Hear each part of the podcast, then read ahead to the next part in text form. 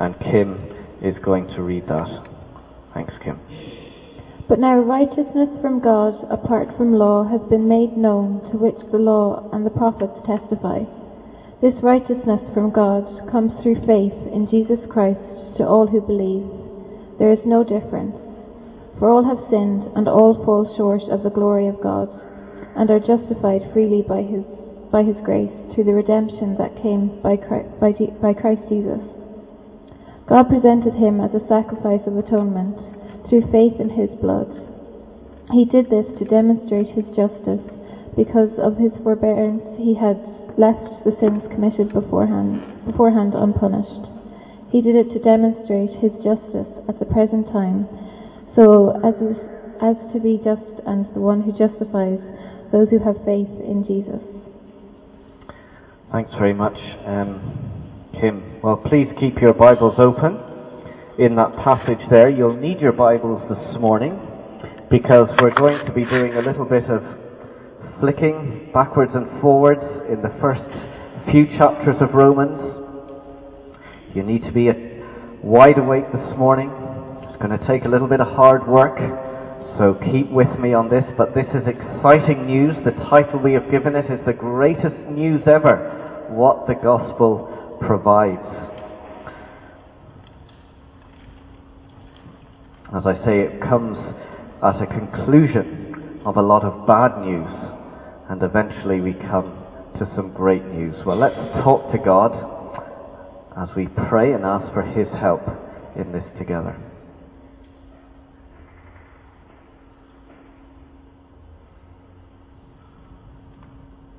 Our Father, we thank you for your word. Help us to be people who take seriously what your word says,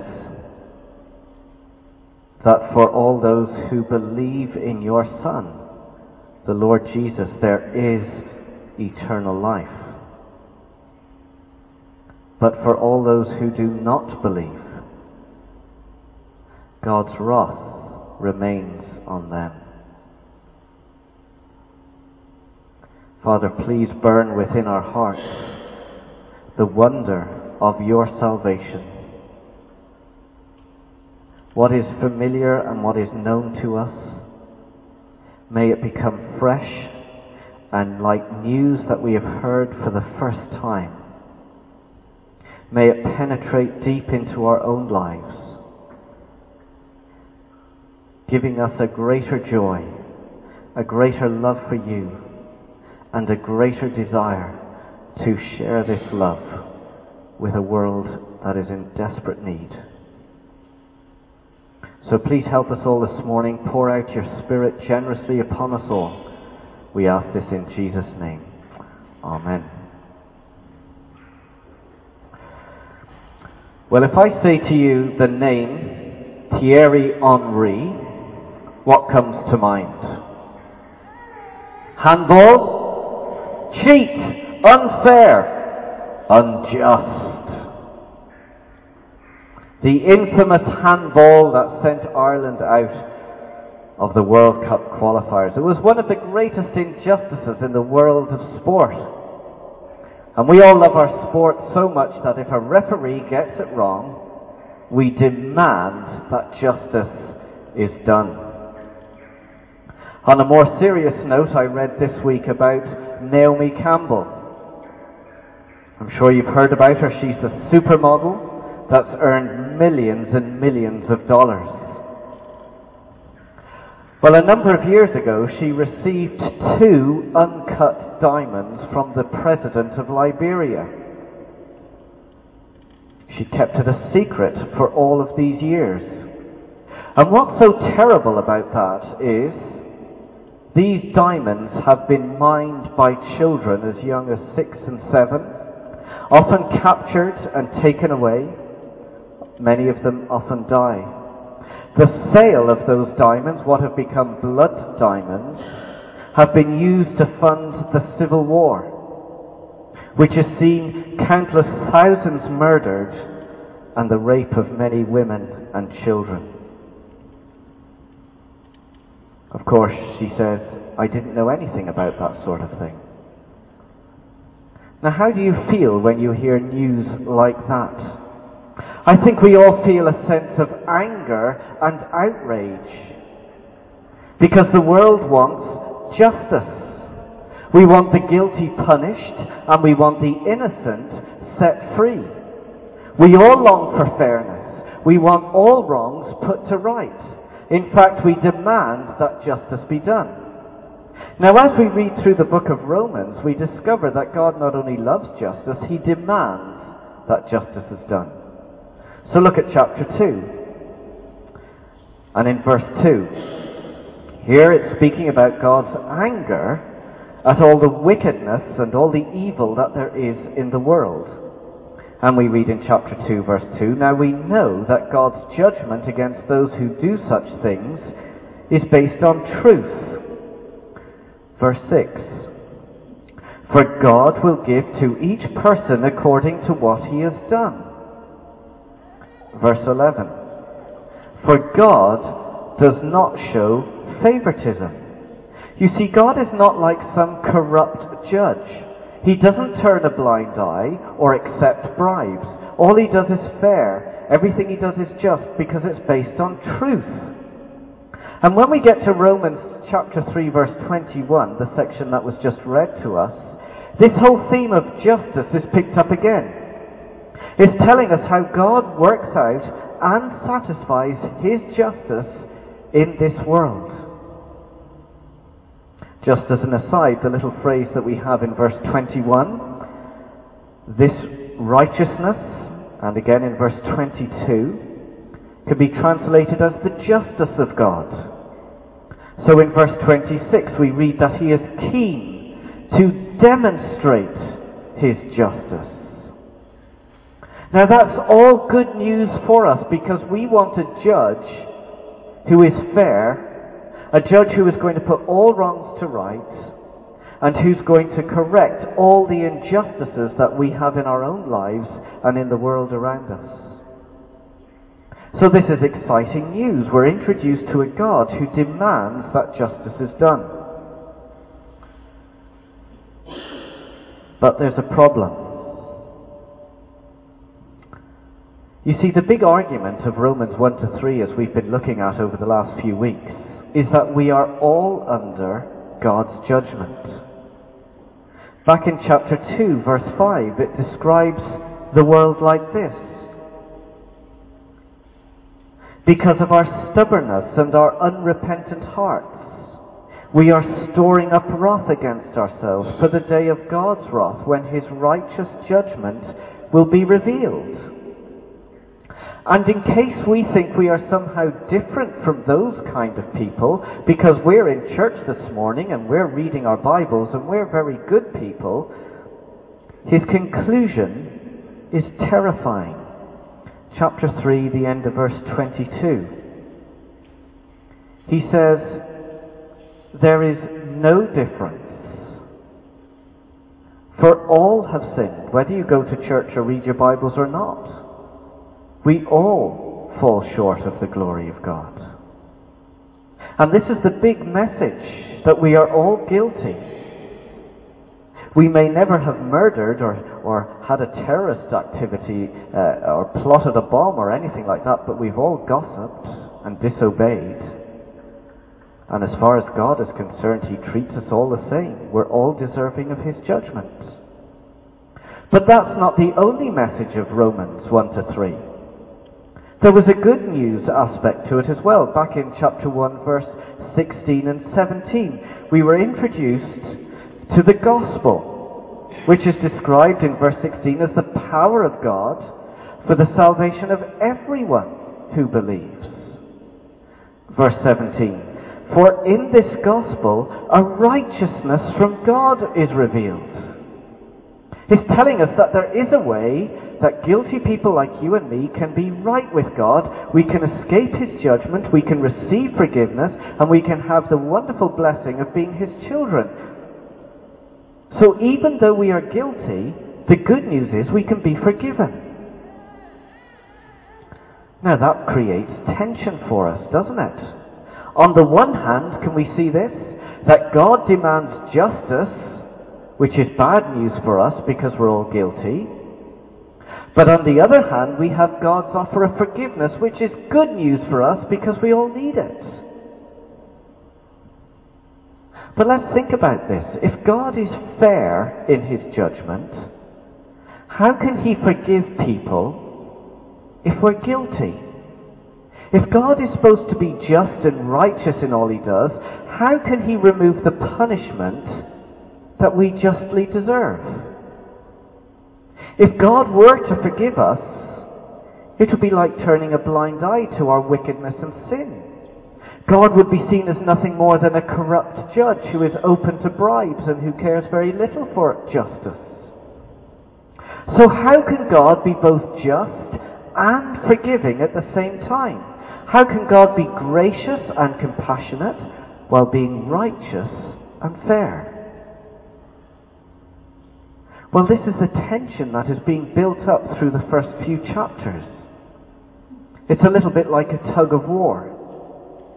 If we could imagine God on the one side being the anchor man for, for justice, but then on the other side, God is also the anchor man for the side of forgiveness. And we have this tension. One is pulling against the other. Justice on this side, forgiveness on the other side. And it's like we're stuck in the middle, being ripped apart. Our life is in the balance. Of course, if justice wins, then what about God's desire to forgive? And if forgiveness wins, what about God's promise to be just? How can God express simultaneously His justice and His forgiveness? Well, in an age when we all want justice, but we don't want to be judged, the gospel provides the solution. First, we have God's faithful intervention.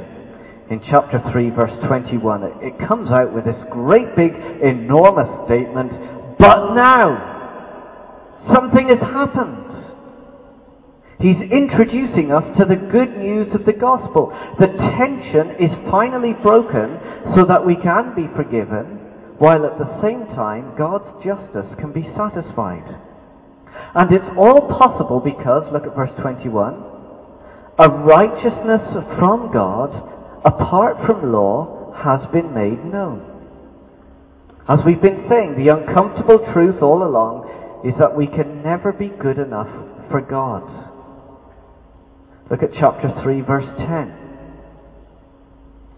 It says there that there is no one righteous. Not even one. The end of verse 12. There is no one who does good. Not even one. Our own performance, our own goodness, our own life, whether we go to church and read our Bibles and pray, whatever we do, it's never going to make us acceptable. To come to God the way we are is just going to leave us condemned. There is no one righteous, but now Verse 21. A righteousness from God has come. There is a performance record that will make us acceptable to God. God has made it known to us. And this is God's faithful intervention into a helpless world. His righteousness is a perfect record. It is nothing less than God's own record. It is His life because it comes from God and it is now offered to you and to me. He's saying you can now have this performance. So it means that our whole struggle to be accepted, our desire to be right with God is now over. The fear of facing God's judgment is gone because God has made His righteousness, His record, His perfect performance available to us. He's offering it to us so that we can stand before God, accepted and welcomed, seen as perfect and blameless in His sight. He has done something about it. But second, this intervention from God results in a wonderful declaration. verse 24. It tells us there that we have been justified freely by His grace through the redemption that came by Christ Jesus. This word justified relates to the righteousness from God in verse 21. But justified has a double action. On the one hand, it deals with our deserved punishment, but on the other hand, it provides our desired forgiveness. On the one hand, it means that we are no longer treated as guilty rebels. Romans 1 to 3 is telling us that we are guilty, that, that we are people outside of God. But now, because of Christ, our deserved punishment has been dealt with, and we'll, we'll get to that in just a minute. So we're no longer treated as a guilty person. But that's only one side of the good news. The other side of the good news is that we are now treasured as a forgiven child. We can receive forgiveness, and we are now welcomed and accepted into God's family, and we are now treasured like a son or a daughter. He looks upon us and he treats us like he does his very own son.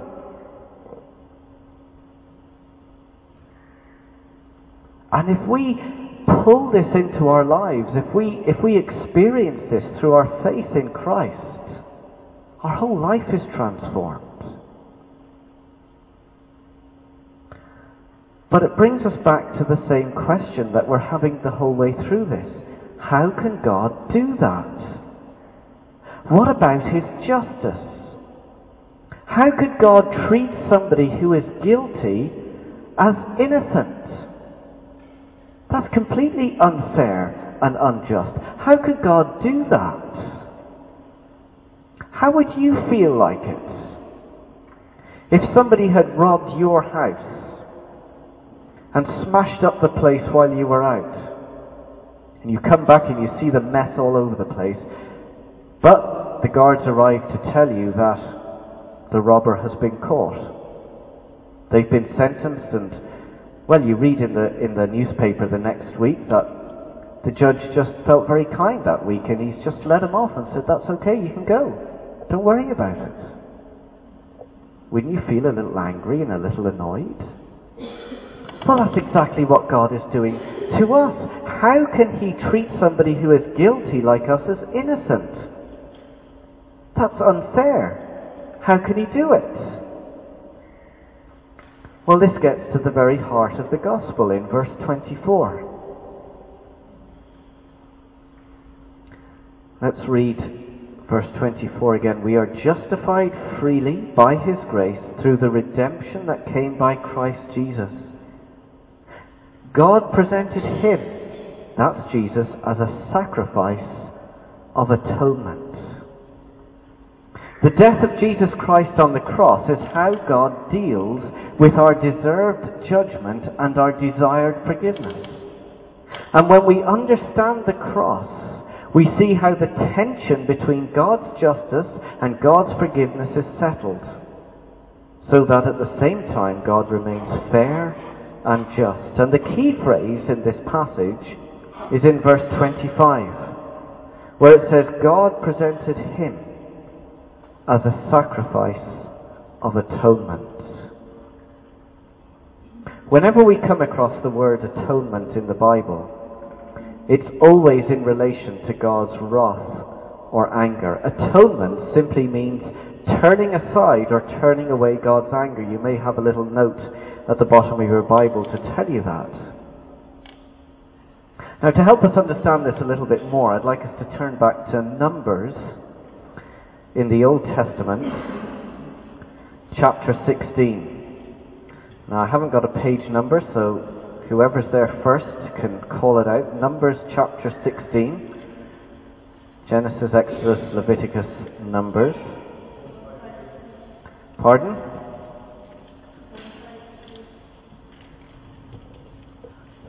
I didn't get that, I'm sorry. 153. Okay.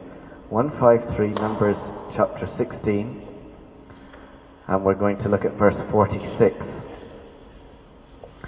Now, as you're turning to that, let me just give you a little context for this in Numbers. The people, God's people, have continually rebelled against God. They have grumbled against Him. They've disobeyed Him. They've con- continually pushed the boundaries. And because of their sin, God is angry. He's rightly angry at their behavior. And He sends a plague amongst the people. A plague that has serious consequences because people are dying. So the big question that's being asked at this stage is, what are we going to do about God's anger? How can we turn it aside? How can we stop it? Well, look at verse 46.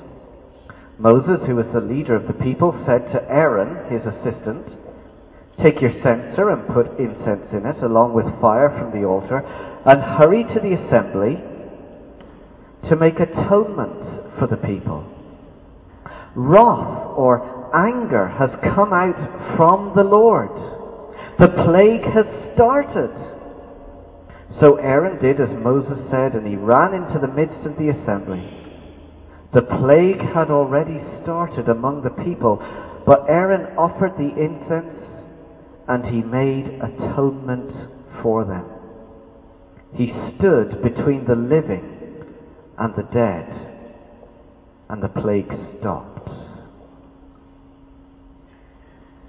Through that sacrifice, through that work, atonement was made.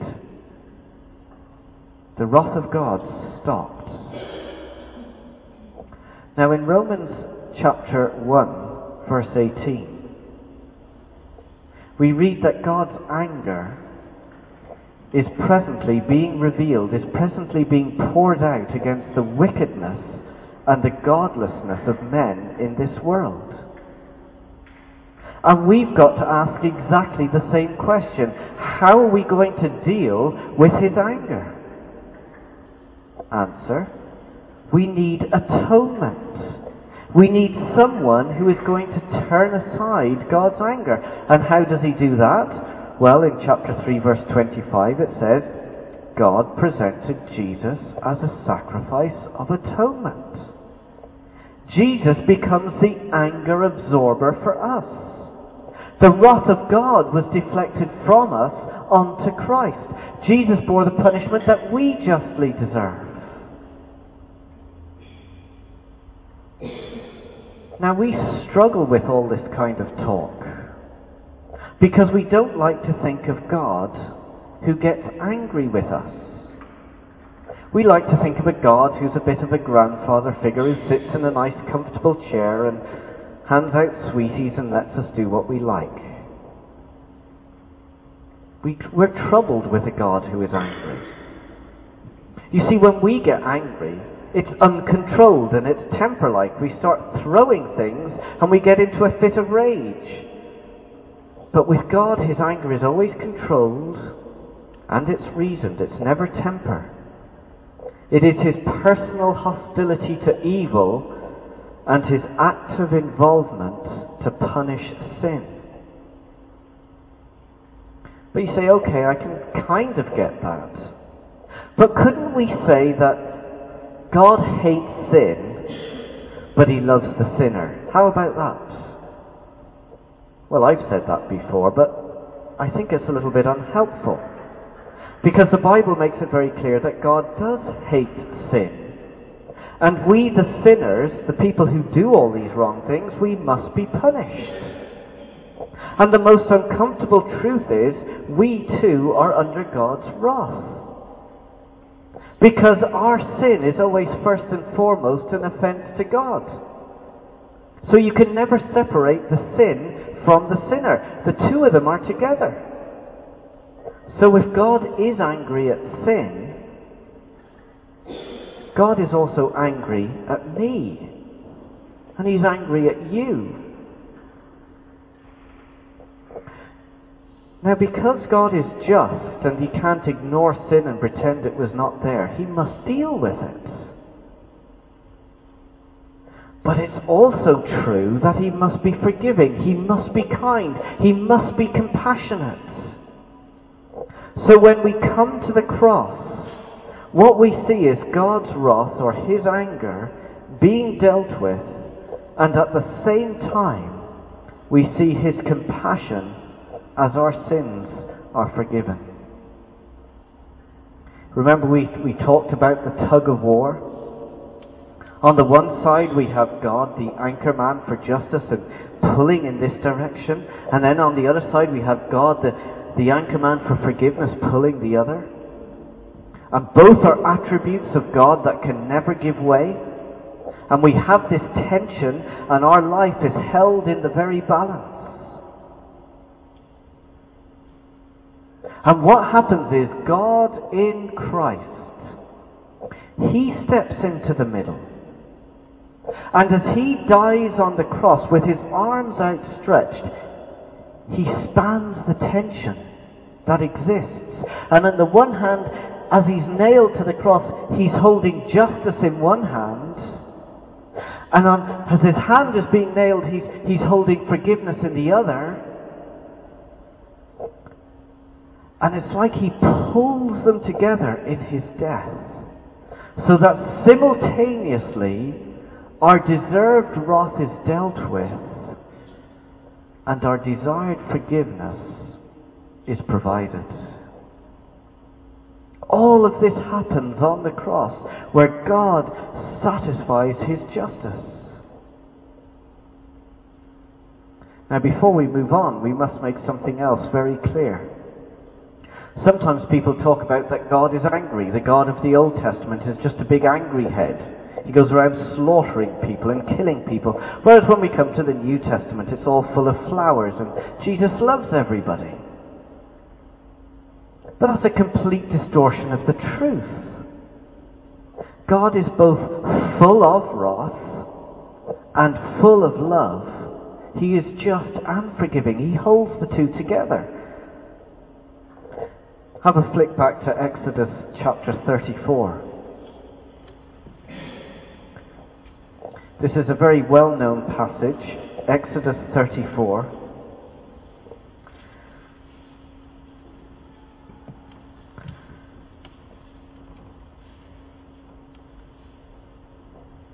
Verse 6.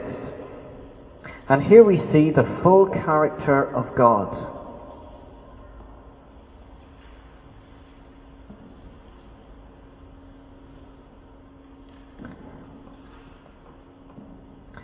Let's read from verse 6. It says, The Lord, the Lord, the compassionate and gracious God, slow to anger. Remember, this is the God of the Old Testament.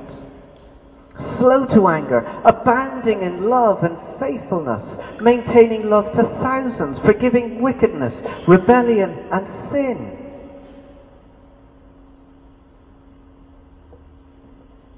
Yet he does not leave the guilty unpunished, abounding in love. But he doesn't leave the guilty unpunished. How can he do that? Well, this is what Christ has done as Jesus dies on the cross. It is God in Christ who dies. It is God who comes down in the person of Jesus Christ. It is God himself who hangs on the cross. And it is God who absorbs the anger himself instead of us.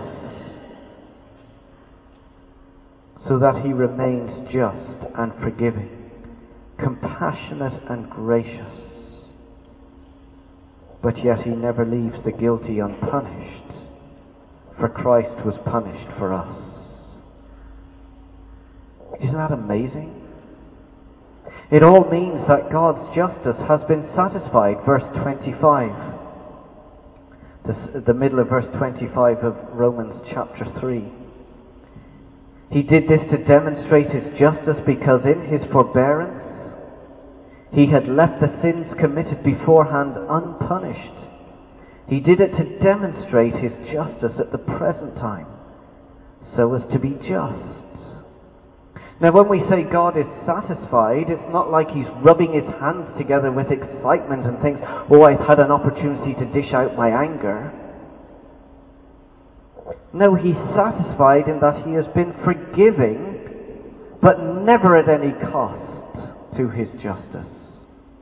Even though the guilty are now treated as treasured children of God, it has never been to the expense of his justice. In fact, the whole death of Jesus proves how fair and how kind he is.